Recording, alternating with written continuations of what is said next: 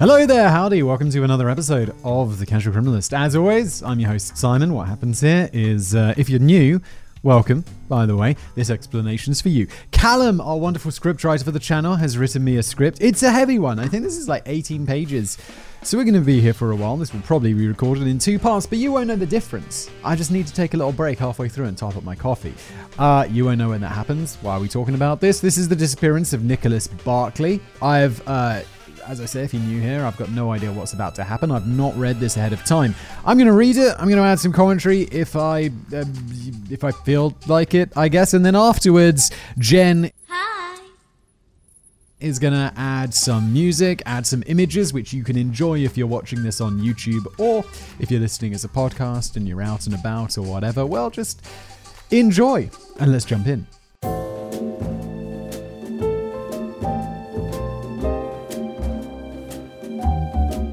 On June the 10th, 1994, 13 year old Nicholas Barclay took a walk down to the basketball courts to meet his friends in San Antonio, Texas.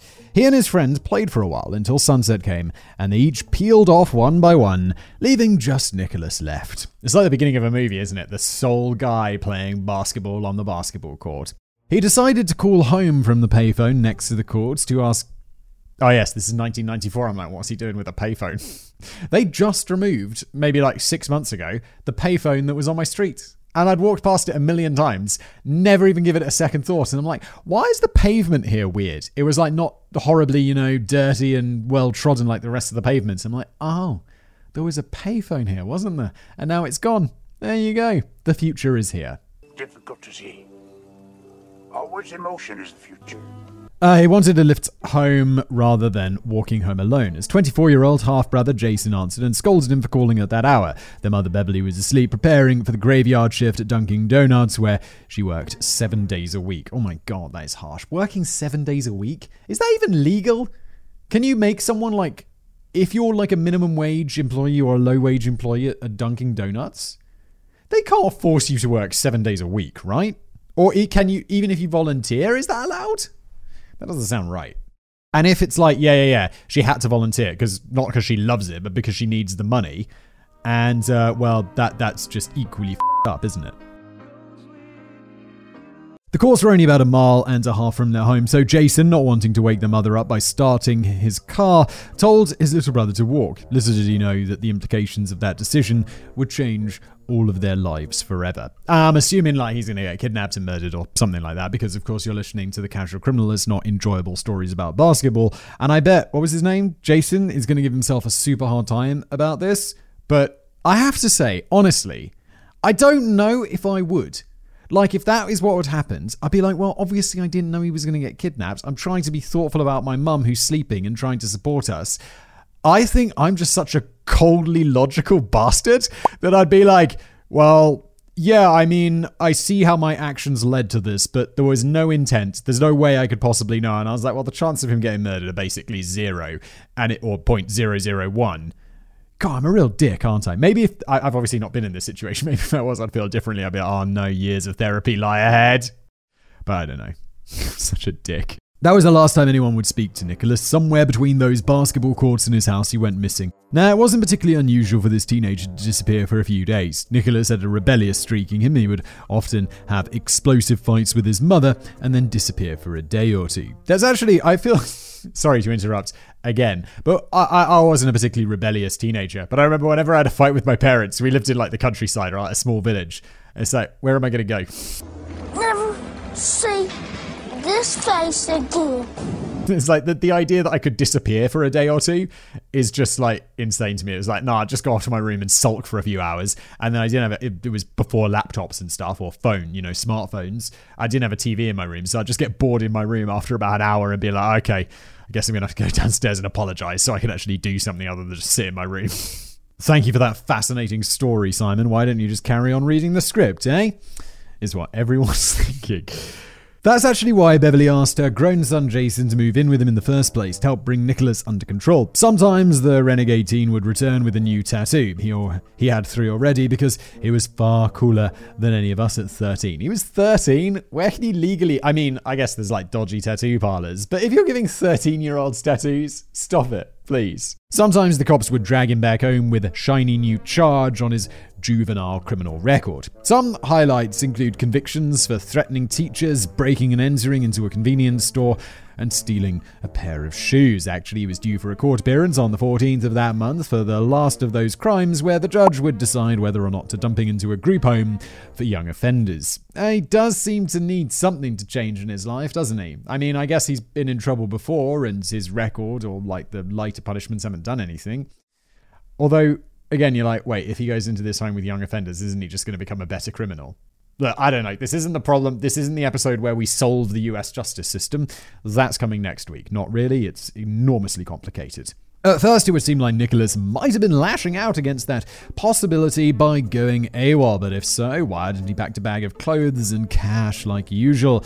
And his stints on the streets usually lasted about 48 hours maximum before he would knock on the door with his tail between his legs. This time, three days passed, and Nicholas still hadn't reappeared. That's when his mother reported him missing, but unfortunately, Nicholas had run away so much that the police barely took her worries seriously. Uh, in this case, um, can't really blame the like normally in casual criminals we get pretty we get into blaming the police pretty fast for being like lazy and not doing their jobs. But in this case it's like it's a boy who cried wolf situation isn't it? As you if you're you know running off all the time and you run off for a day longer no one's going to look for you for a little while are they? If it starts being like yeah no he's been missing three weeks and then the police aren't doing anything i'll be like come on police. Come on he's 13 do something the police barely took a worry seriously. Beverly was the mother who cried wolf. Oh my god, sometimes I don't read these ahead. I don't read these ahead. Between her own past struggle with heroin addiction, Nicholas's petty crime, and Jason's explosive cocaine fueled temper, the cops had been called out to the house plenty of times before. As far as they were concerned, this lot were just plain dysfunctional, so they never really took the missing person report seriously.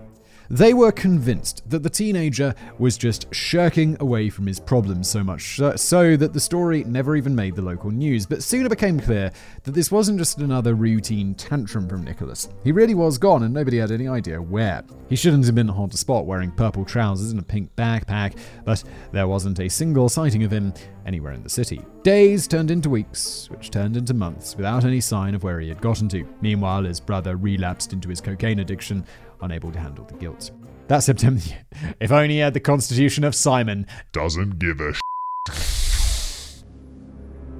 That September, he called the police to report what he thought was Nicholas trying to break into the family's garage, but the cops were unable to verify the sighting or any signs of an attempted break in. That was the last report connected to the case for years. Beverly, too, relapsed into drug abuse as she struggled to cope with not knowing what happened to her youngest child.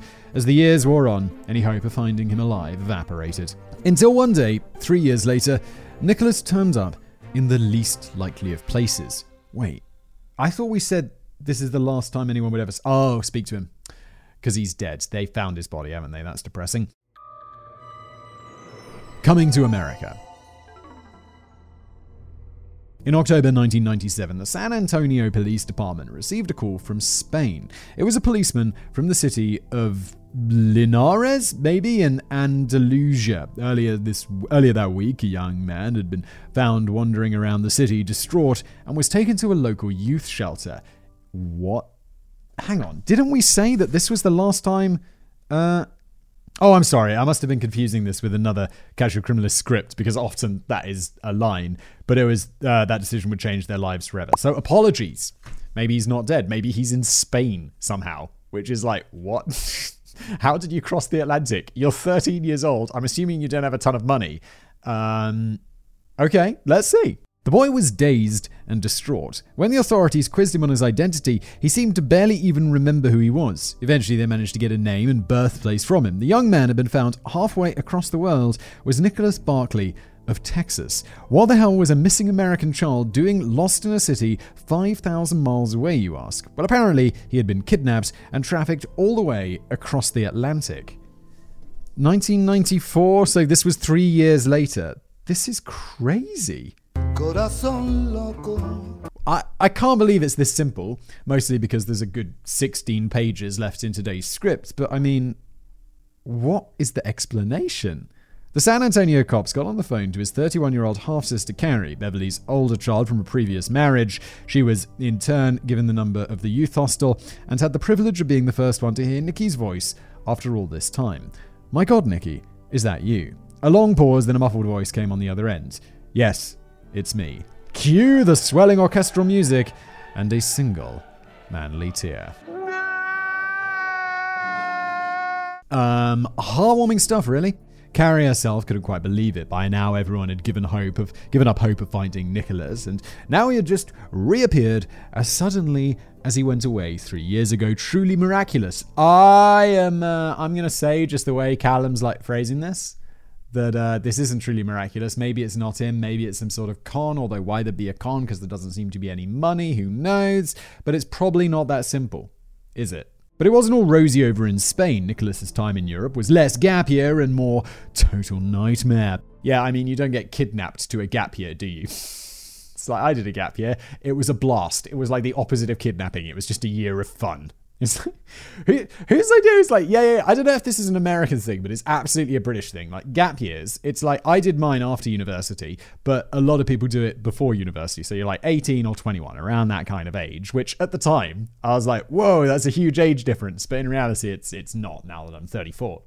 And why am I talking about gap year? I was just saying it's a lot of fun, and in the UK it's quite popular, and uh, it's the opposite of being kidnapped. It's just like a year long holiday. It's brilliant. I'd recommend it if you if you're young and listening to this. Do it. I was like I didn't take it originally because I was just super keen to get to university and get on with it, but it was it was great. It was great.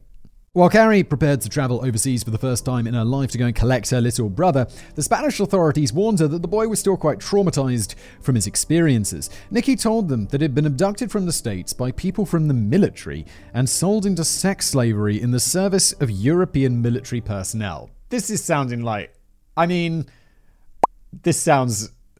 Um, uh, okay, color me skeptical, alright? He was only able to escape his captors when one of the guards accidentally left a door unlocked, which is how he found himself wandering around an unfamiliar city in Andalusia. Andalusia? Andalusia? I'm not sure. I feel like I definitely know the name of this place, but I'm not exactly sure. Andalusia. I don't know why I did it in Italian, but I wanted to do Spanish.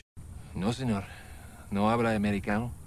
Carrie was gifted money by her employer to pay for the trip that would finally bring the traumatized young man home and touch down in Spain in the second week of October. They were all set for a happy reunion. However, when Carrie reached the youth out shelter, her little brother was apparently overcome with nerves. He locked himself in the toilet and refused to come out.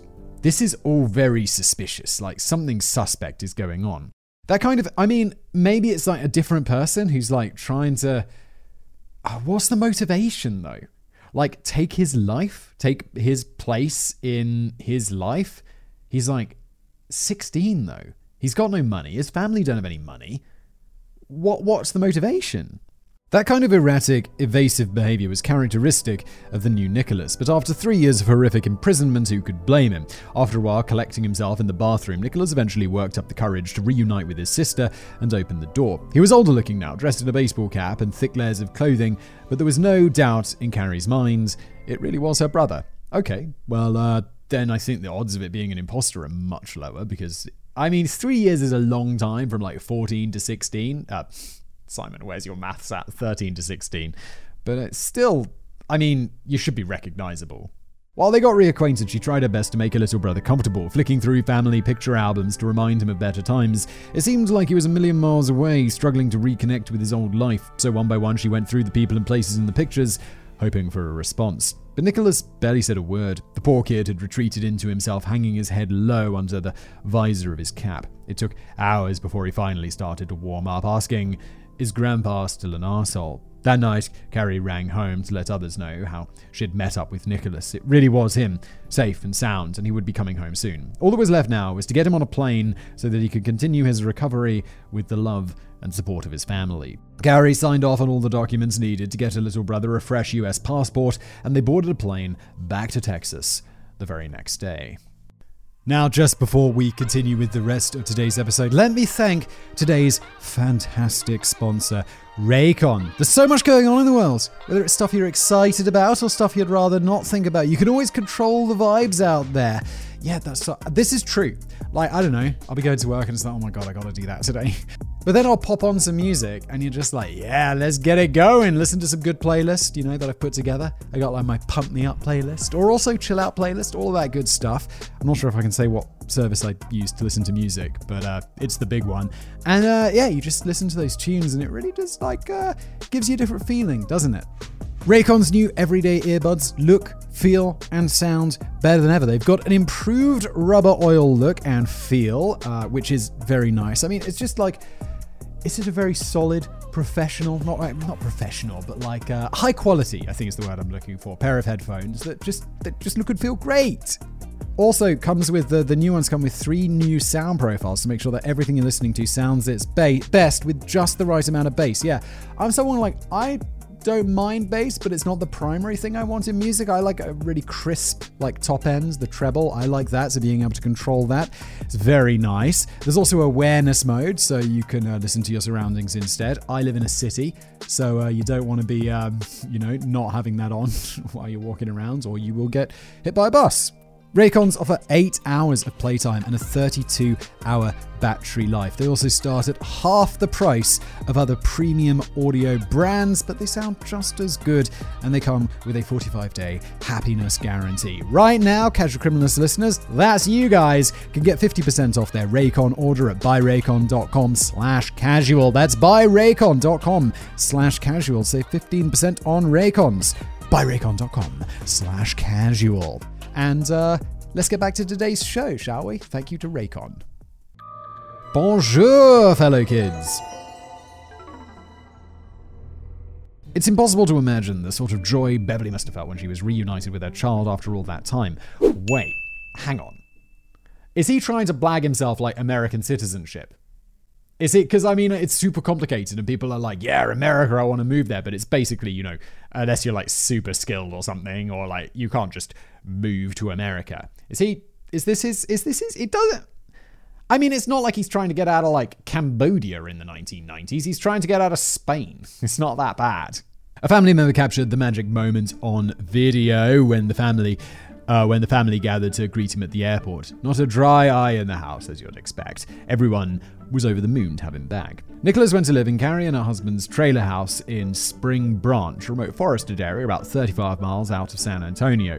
They had already set up a mattress in their own son's bedroom and gathered some of Nicholas's old toys, baseball cards, and clothes. They tried to give him everything he would need to reacclimatize the life he'd left behind three years before. But even in an old, familiar environment, the road to recovery would be long. According to Nicholas, the men who held him captive those three years had beaten him regularly, sexually abused him, and punishment punished him if he ever spoke English, which would explain why he seemed Frencher. He is an imposter, isn't he? It's like those three years. I mean, I said it like you can't tell, you know, you would be able to tell if it's the same person between 13 and 16. But I mean, also, that's like a 16 year old is like, you can look, you know, you can have a deep voice and drive a car in America at 16, and a 13 year old's just barely in secondary school. So I guess it could be an imposter. It's probably an imposter. That's my vibe right now.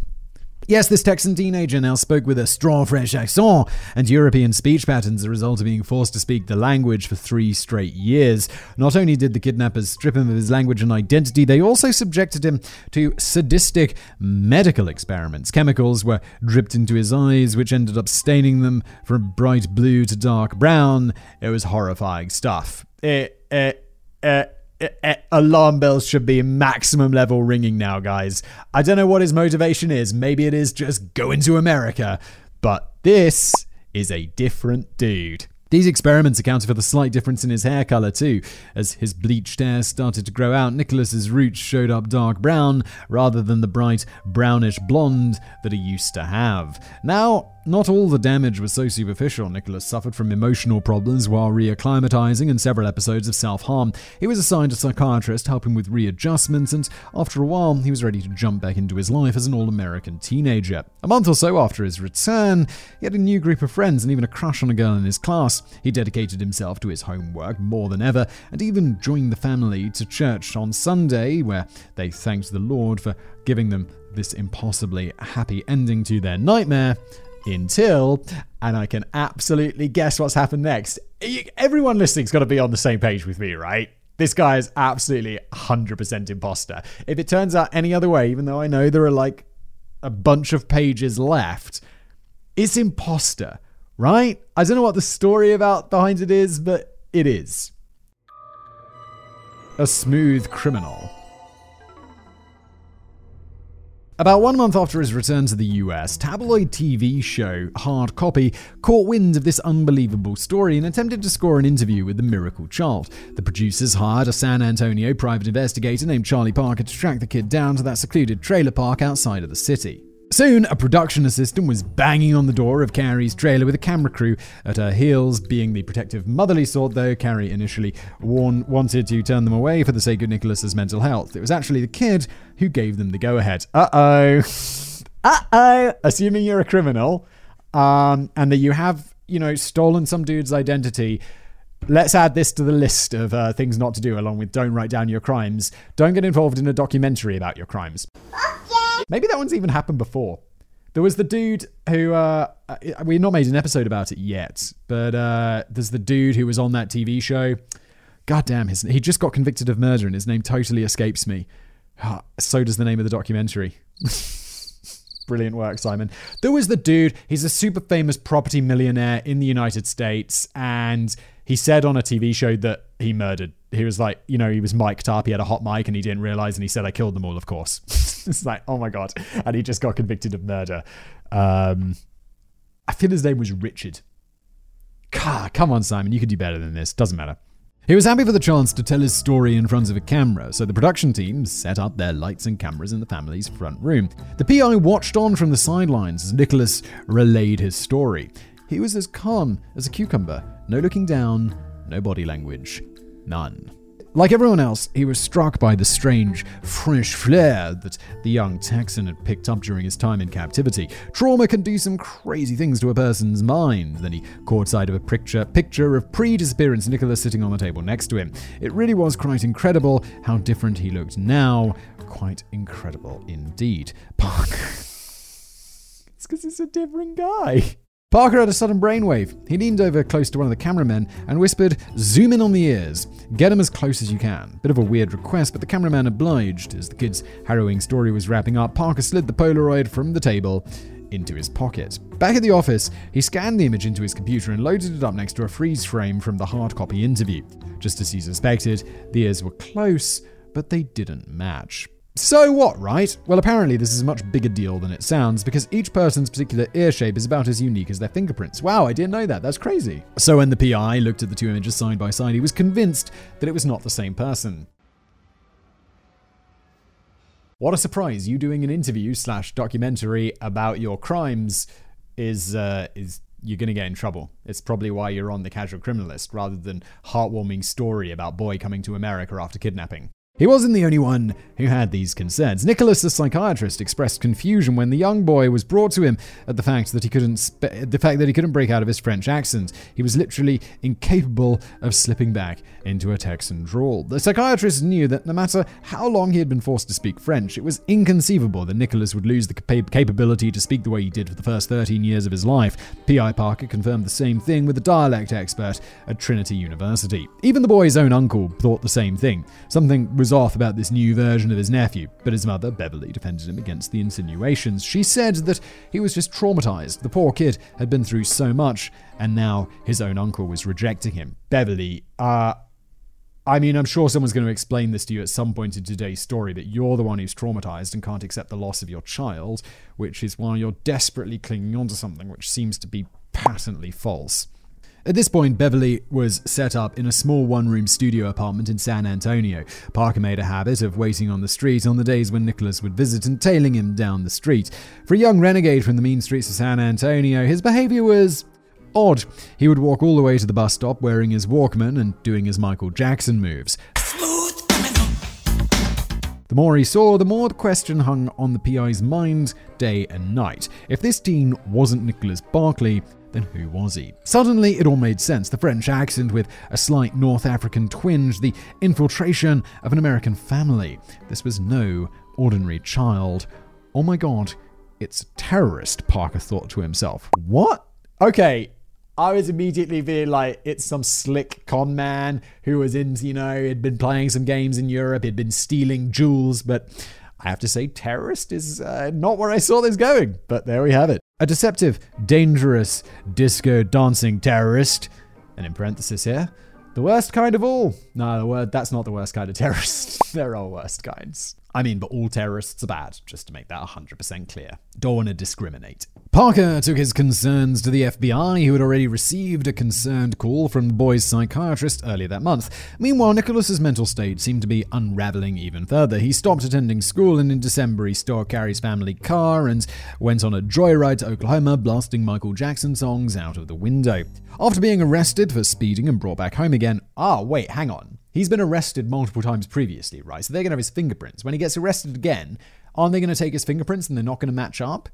That seems like fairly foolproof. His carers found him slicing his own face with a razor in the bathroom. Holy Nicholas was committed to a psychiatric ward for a few days before being released back into the care of Carrie and her husband, who were desperate to help her little brother overcome his demons. But then a more pressing problem cropped up. An FBI investigator called Nancy Fisher, who had interviewed Nicholas about his kidnapping not long after his return, uh, returns with some questions. From the outset, his wild story of a Pizzagate style international military conspiracy made her suspicious. Yeah, how on earth does this guy get back into the into the United States, back into the United States in uh, quotes there, uh, with this kind of crazy ass story, and no one's looking into this first before it feels like a, some time has gone by, right? Now she was asking Beverly for permission to carry out a DNA test. Beverly is going to deny it because she is in denial. How dare you say he's not my son? Here we go. She told them. Beverly resisted the FBI at every turn, terrified that they were going to take her son away from her again. Well, if they find the DNA test and it proves to be your son, no problem. Carry on. If he's not your son, though, your world is about to fall apart. Then in February 1998, Agent Fisher returned with federal warrants for his fingerprints and a blood sample. He was arrested though. Can't they just take the fingerprints then? I mean, I, I, in America, you go there and they take your fingerprints at the airport. Merde, he thought. Days later, the private investigator Charlie Parker, according to the New Yorker, received the phone call that had been waiting on for weeks. It was Beverly. After Parker hung up the phone, he arranged a meeting with young Nicholas at a diner in San Antonio. As they sat down, Parker told the young man that he had upset his mother, to which he replied, She's not my mother, and you know it. you gonna tell me who you are? They asked. I'm Frederic Bourdin, and I'm wanted by Interpol. Holy I have to say, my man, like, if I were you, I mean, you're wanted by Interpol. Is America really the place you want to go? I mean, as much as we rag on the cops, the FBI do see, I mean, usually it's local cops not doing their jobs properly. The FBI, judging by casual criminalists so far, and television and movies and news seem to be really quite competent. Are you sure you want to go to a country with such competent police? Why not go to some country where the police don't work or can be bribed? Like we mentioned Cambodia already. That seems like a place where bribery might still be a part. It's, I mean, maybe not in the 1990s. Don't go to Cambodia. When was uh, when was that uh, Cambodia's genocide? I don't know. I can't remember the dates. Look, this is not important. This is way too long of an aside. But uh, why did you go to America? That's how Beverly finally discovered the truth. She was faced with irrefutable evidence that her beloved teenage son was actually a 24 year old French dude. You could have guessed. Can you imagine me 24 and you're having to go to school with like a bunch of 16 year olds? There's some, uh, what's that TV show? Um, 21 Jump Street. That's some 21 Jump Street right there. Invasion of Le Body Snatcher. So, but why? You asked, did some random French dude decide to take the place of a missing child? Why did he pick that specific kid? And how in the hell did he actually manage to pull it off for four months? Yes, all very important questions, which I imagine we're about to get answers to. Brilliant. The answers are a thousand times more mental than you could even imagine. Now I'm excited. Let's go. Even imagine. Is he a terrorist? Is he actually a terrorist? And he's wanted by Interpol. And I can't even guess what craziness it's going to be. So as people I'm sure are screaming in their inner monologues, read the script, Simon.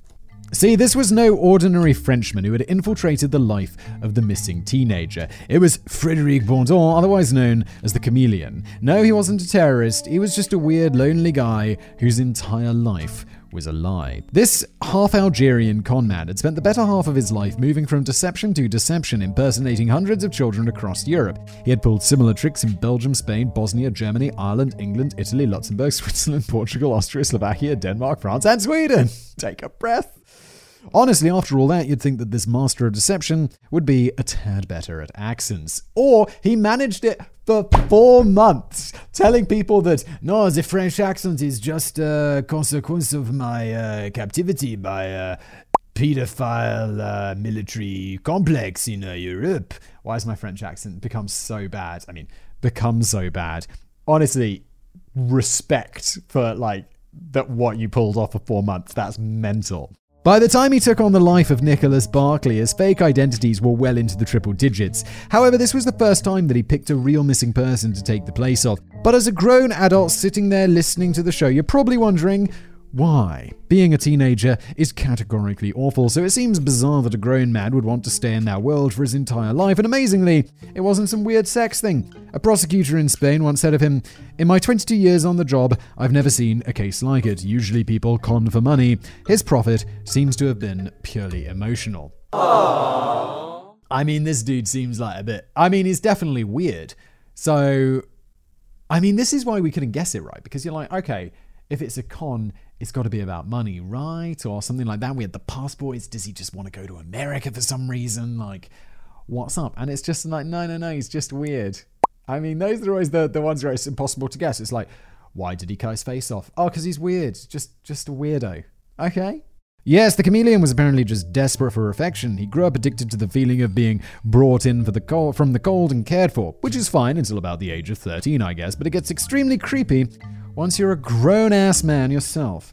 Yes, it does.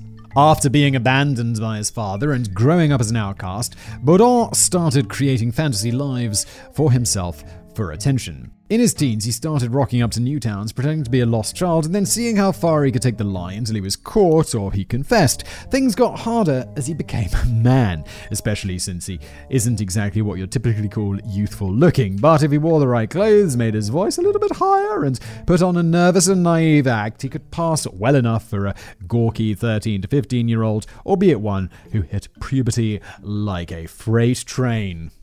Look, I've seen 21 Jump Street. I mean, not the TV show. That was well before my time. Or maybe it wasn't, but it just wasn't on my radar. But I saw that movie with, was it with Jonah Hill and uh, the other dude? And I mean, I know it's a movie, but those dudes looked like they were 30. As he turned his need for attention into a full blown lifestyle, Bourdin's techniques became more sophisticated too. After years of practice, he could slip into a new identity the way the rest of us change clothes. He would start by priming the local cops for the discovery by calling them to report seeing a distraught child wandering around town. Of course, when the authorities came to investigate, that child was actually him, freshly shaven, crying, pretending to be lost and scared. As he grew more confident, Bourdin started investigating missing orphans and taking on the identities of this real of these real people. That's a mega douche move because then you're going to give false hope to people like Beverly. And it's like, okay, this is kind of I don't want to say fun because obviously you're exploiting people still, but you're really ratcheting up that level of exploitation when you're pretending to be someone's dead child. You're ratcheting it up to the level of, you know, uh, kind of not the best person to absolute piece of it's a big jump, isn't it? Just like that, he moved between hostels and juvenile care facilities all over Europe. He, he, that was genuinely how he survived in the world as a grown adult man. I am a manipulator. My job is to manipulate. It's a quote from him, by the way. Which all brings us to Spain in 1997. By then, Bourdin was wanted by Interpol for lying to the police, and youth organizations across the continent have been warned about the serial conman's techniques. In fact, he had already achieved a kind of minor celebrity status in France. Not exactly what you want when your job is deceiving people, because you're like, oh, yeah, you're the deceptive guy, the guy who cheats the. Oh, I see. I see. I see. No. So, when he tried his old tricks in the town of Linares, the child welfare magistrate covering his lost child case wasn't having any of his nonsense. Before him, he saw a 24 year old man in child's clothing, like when they cast full grown adults in a high school drama show. Yeah, that's another funny one, isn't it? I mean, we make fun of 21 Jump Street, but at least they're like, yeah, yeah, we know they're older. But every other high school show is like, what's this guy who's like 27? 27? doing playing a 16 year old. It's a bit weird. I mean, I know because the 16 year old's in school and stuff, but still, So, when this lost child was found quivering in the town square, he was given 24 hours to reveal his identity, or she would have him taken to the police station and have his fingerprints taken. That would be disastrous for the 24 year old con man whose prints were already on file. He decided to run away from the youth home, but was caught in the act. Now the staff were watching his every move. Locked down with his back to the wall, but Bourdin was forced to pull off his most daring deception yet. While lying awake at night, the notion struck him that if he were to break from his usual habits and impersonate an American, the judge might be more inclined to let him off the hook. No judge wants to ruffle the feathers of the US Embassy, right? So he hopped out of bed and snuck into the office room where he rang the National Center for Missing and Exploited Children over in Virginia. That is clever. I mean, you're prepping it, aren't you? In his best Spanish accent, he claimed to be the director of the very children's shelter that he was interred in. Pretty clever, because they can, I assume, look up the number that called in and it's going to match up. He told them they had a young boy with them who wouldn't reveal his name but spoke English like an American. Of course, the physical description he gave was of himself. And just like that, the well meaning hotline operator became his unwitting personal shopper, picking out the new identity which best suited his own appearance. She ran all the details through her database and landed on a potential match, one Nicholas Barclay, a teenager who went missing in San Antonio three years prior, but on now had a new name for himself. Wait, but how, what, what? I feel like when you talk about identifying a person, like eye color, hair color, fairly high up the list Aren't these the two things that were different about him? So what was she putting into this system? The con man needed more information if he was going to pull off such an audacious transcontinental crime. He asked the operator to fax over a copy of the boy's missing person poster for comparison, and also to send a copy via overnight mail. That's going to be expensive. Like overnighting mail from Virginia to Spain in the 90s? It's expensive. I've had parcels overnighted for sponsorship spots and stuff. One of them, it was $400. I'm like, oh, I didn't pay for it, but I'm like, oh my god, okay. It's like way more expensive than the contents of the parcel. But it was it, one day it was in Detroit, the next day it was in my studio. Crazy. After hanging up the phone, Bourdin had a nervous wait. If someone came down and caught him in the act, it'd have blown his last chance at freedom. He peered down the corridor through the crack in the door and was startled to see the fax machine whirring into action. It spewed out a low res black and white image of a young boy. Not a bad likeness for himself, Bourdin thought, if he squinted, styled his hair, and wrapped himself up in enough layers. On second thought, he looked fuck all like the kid. But time was running short, so it would just have to do. Bourdin rang back the missing kid's hotline in Virginia and said, I have some good news. Nicholas Barclay is standing right beside me. There was no going back now. Bourdin then received the number for the San Antonio Police Department and he called up, this time pretending to be a Spanish cop. This is like some catch me if you can. It's brilliant. Using the details from the missing persons poster, he convinced them that they had really found the young man who had went missing three years ago. After that, news spread to the FBI and the US Embassy in Madrid. Everyone was prepared for a joyous, heart-melting reunion between mother and child. Everybody except for Bourdin. It wasn't until the next morning that he realized just how unprepared he actually was. The con man waited by the. But he still got away with it for four months. This guy is some catch me if you can absolute I mean, he's a dick because of the like pretending to be the dead kid thing. But you can't deny it. it's uh, it's pretty pretty good. It's also nice that oh no, the guy the kid did disappear, isn't it? I'm like, wow, this one feels a bit more lighthearted than I remember that this is all based around the disappearance of a child, which is uh, you know depressing. But hey, you didn't tune into the Casual Criminalist for joy, did you? The conman waited by the front door to intercept the full size copy of Nicholas Barclay's missing person poster in the mail. He ripped open the package and started sweating. It was worse than he thought. Now that he could read the text of the poster and the picture was in full color, he thought there was absolutely no way that he could pull it off. The young boy's blondish brown hair was plain to see. His own was a distinctly darker shade. Okay, so they said brown hair to run it through the system, even though, I mean, obviously there's different types of brown. Even worse, apparently this little 13 year old was already heavily tatted up. Most of the missing tattoos could be hidden, but not the letter T between his right index finger and thumb. Bourdin know that he only had a matter of hours to completely edit his appearance to match. That's okay, I mean, just draw it on with pen roughly, and then get it tattooed later. After burning the flyer, he bleached his own hair in the bathroom, I'm assuming using the regular kind that you'd use to clean a toilet, and enlisted the help of a friend. Is that is with that? I guess that would work. It's to look weird and messy though. and enlisted the help of a friend at the shelter for an emergency tattooing. With a needle and pen ink, much like how the real Nicholas had received it from his mates at school, Barclay's friend recreated the missing boy's distinctive marking on his hand. Now, stinking of bleach with blood dripping down. Oh, that also explains how he got the tattoos even though he's 13 they were homemade tattoos, which is, uh, that's some prison kind of messed up. Now, stinking of bleach with blood dripping down his knuckles, there was a chance he might be able to pass for the missing boy. However, there was one last crucial hurdle to overcome. Their eyes didn't match. How the hell can you change your eyes without contact lenses? Can you bleach eyes? Would food coloring work? And just a PSA for those listening at home no, for the love of God, don't try those things. I don't feel we need to say it, but do not put bleach in your eyes, okay? All of that probably rattled around Bourdin's head as he watched the clock ticking on towards his date with Destiny. In the end, he settled on a far more stupid solution. Yes, more stupid than pouring bleach in your eyes. Rather than just impersonate the missing child, he would have to write up a completely fictional chapter in the boy's life. Bro, you're gonna have to write up a completely fictional chapter in the boy's life anyway, because it's like, well, how did this guy who's American become a French child in Spain in Spanish boys' prison. I mean, come on. So, of course, that's how he came up with the idea of an international paedophile conspiracy of government and military officials who perform experiments on hundreds of kidnapped children from around the world, as if that actually made him more credible. This sounds like the sort of thing a 13 year old would come up with, not a 24 year old man.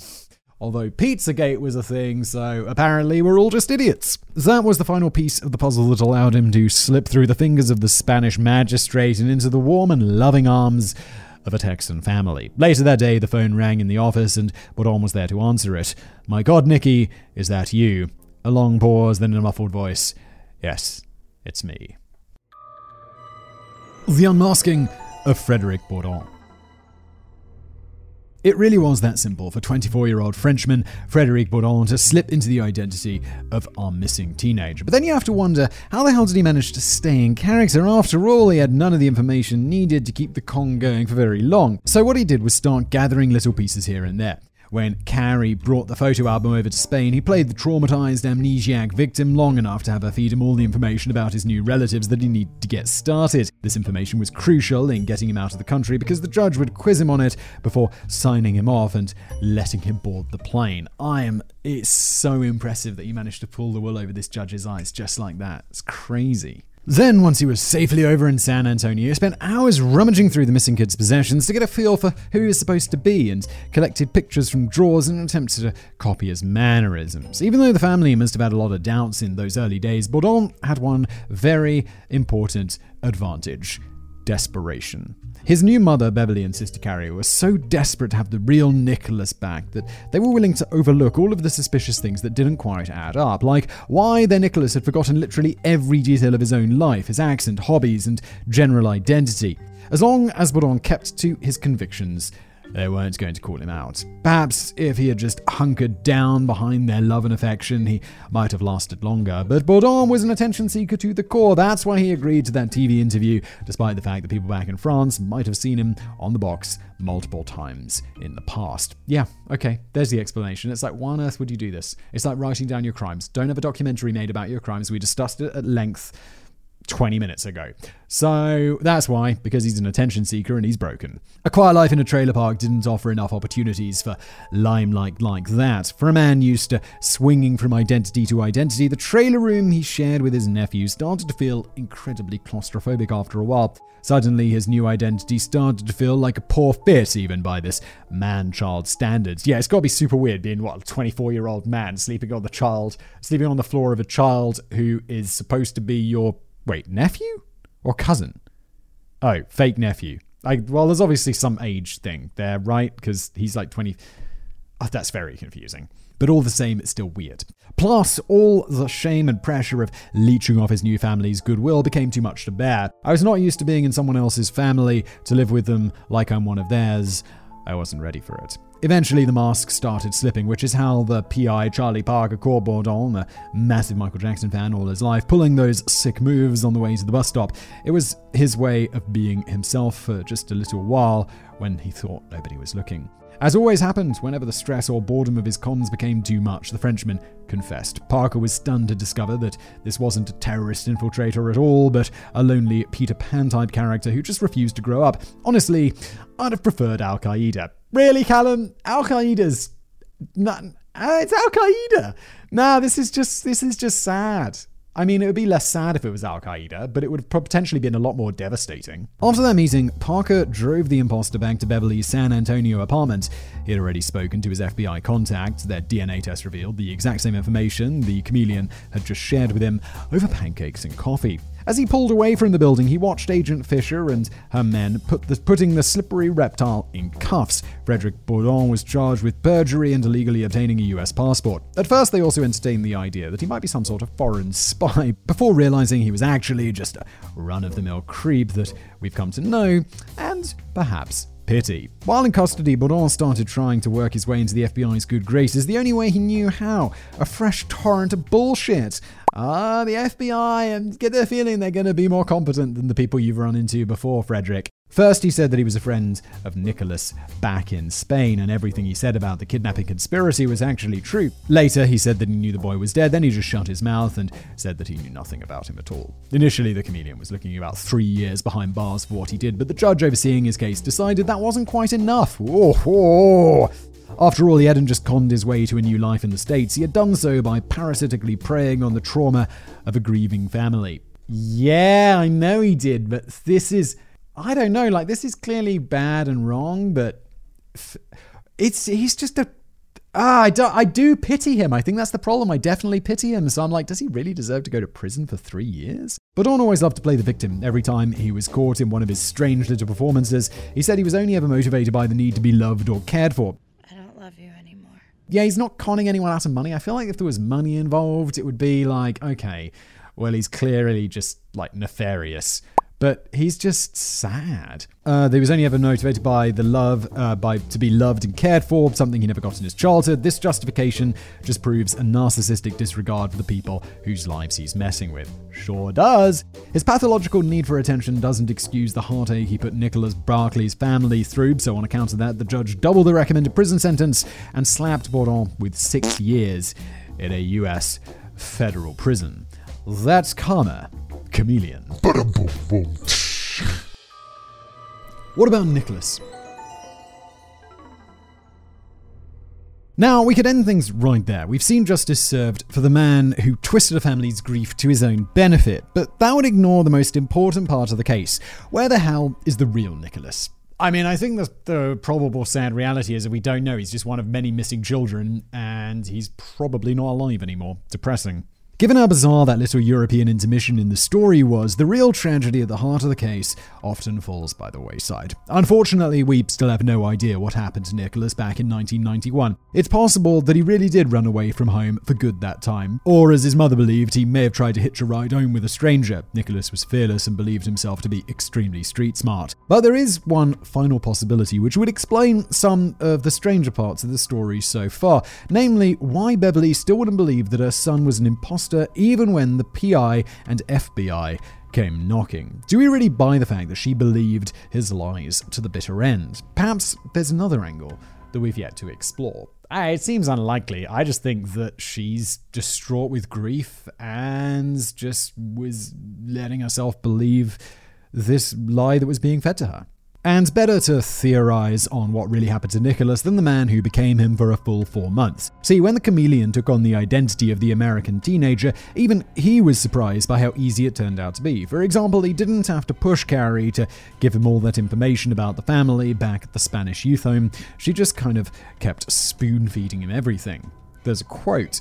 They didn't believe a word that I said, but they were good at not showing it. I remember in Spain, Carrie did everything for me. When I didn't know something, she told me. She wanted to put it in my head so I would never forget. If you ask me, no, she didn't believe for a second that I was her brother. She decided that I was going to be her brother.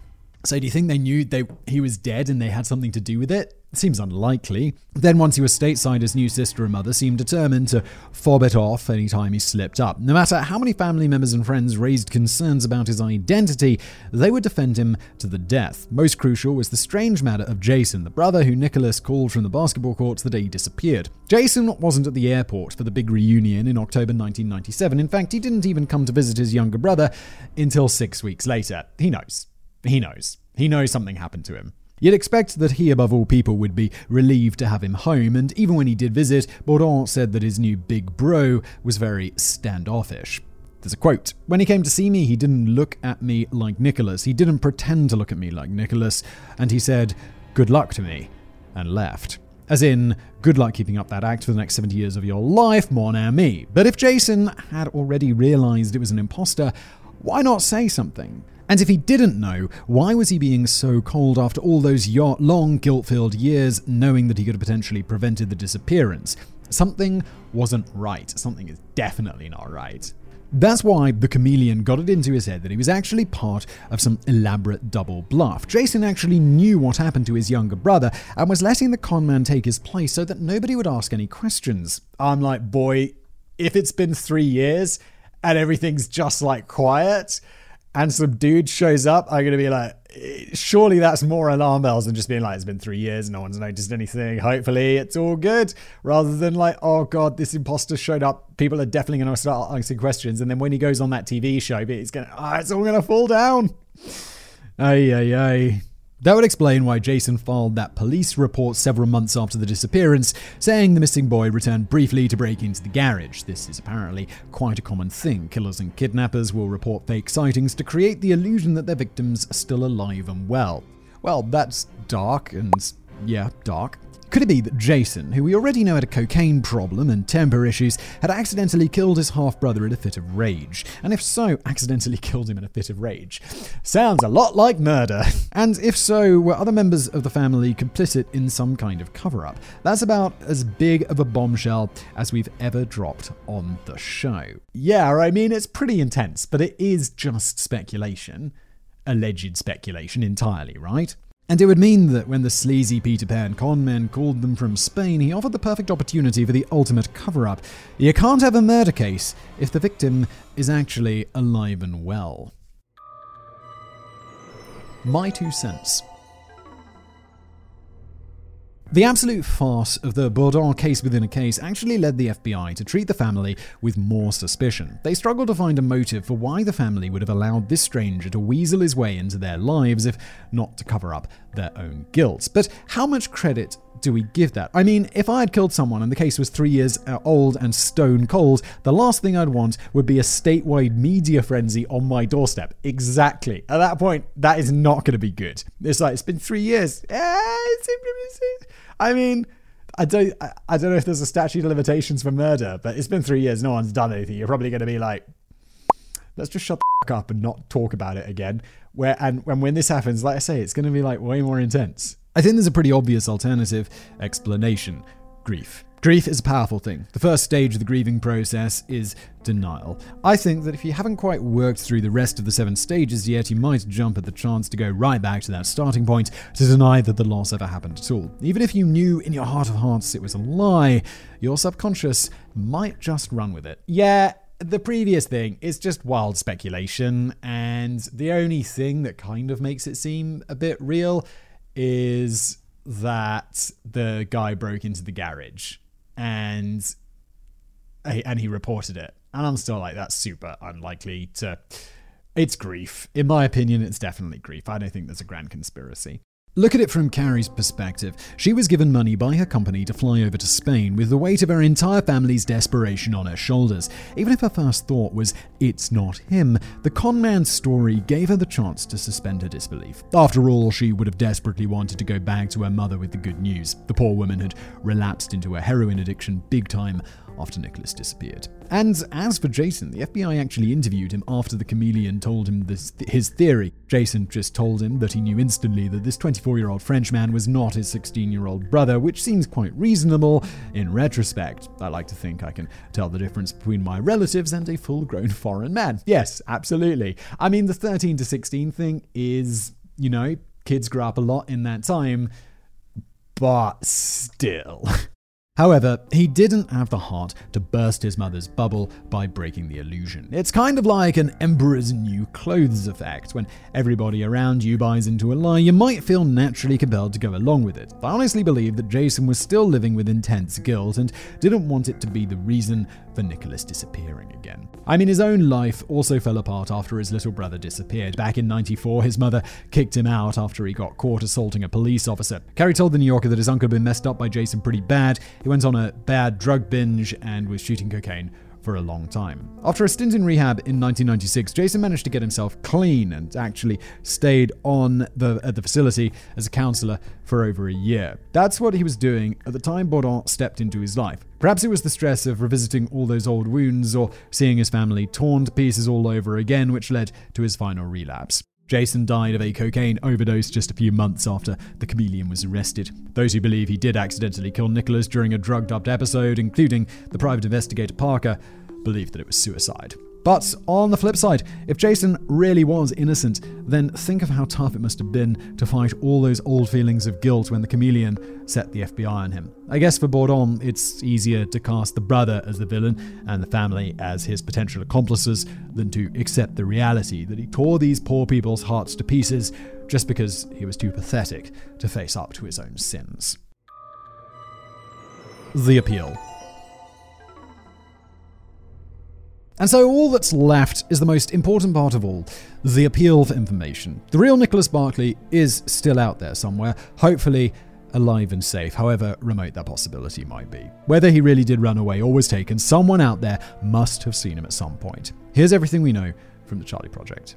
He went missing from San Antonio on the 10th of June 1994, but he wasn't reported missing until the 13th. He was a small built 13 year old white boy with blue eyes, light brown hair that looked almost blonde, and a gap between his front teeth. His height was 4 foot 8 at the time of his disappearance, and he weighed somewhere around 80 pounds.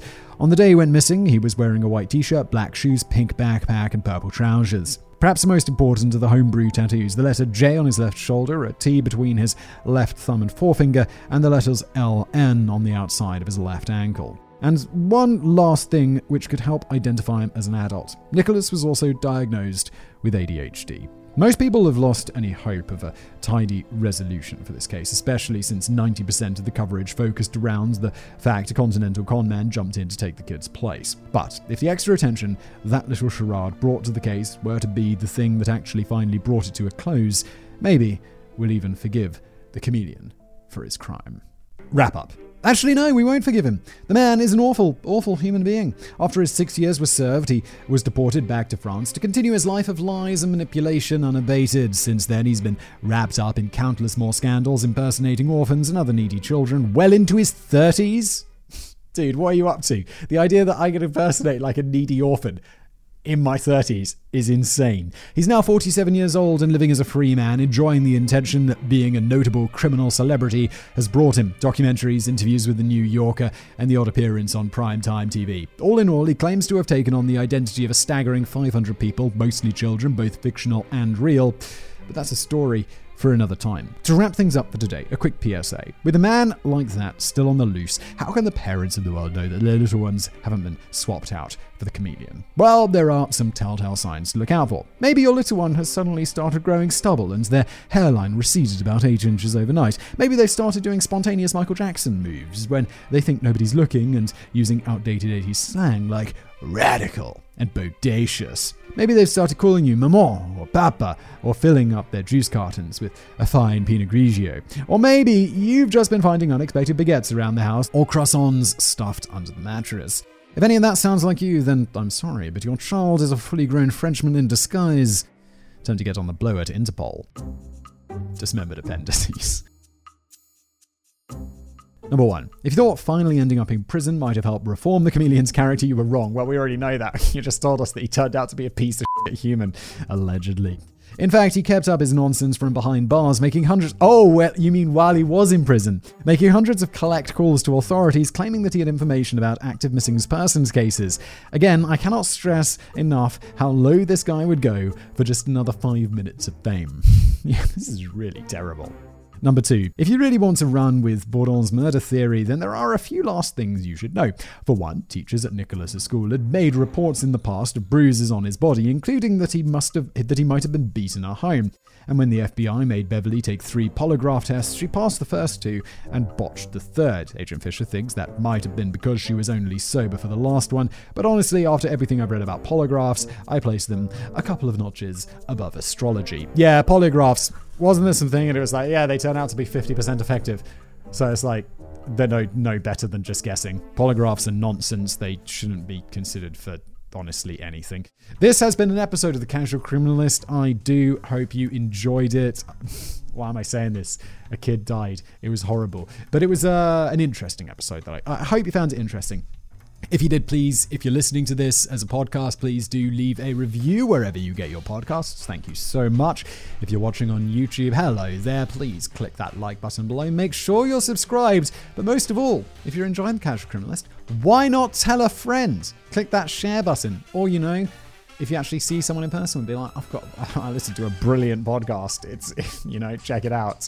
But uh, do people get recommended stuff that way anymore? I don't think so.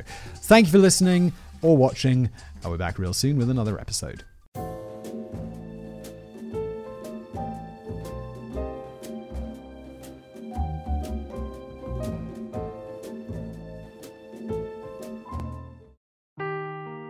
Seeking the truth never gets old. Introducing June's Journey, the free to play mobile game that will immerse you in a thrilling murder mystery.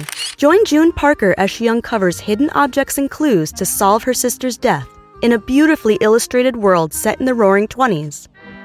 With new chapters added every week, the excitement never ends. Download June's Journey now on your Android or iOS device or play on PC through Facebook Games.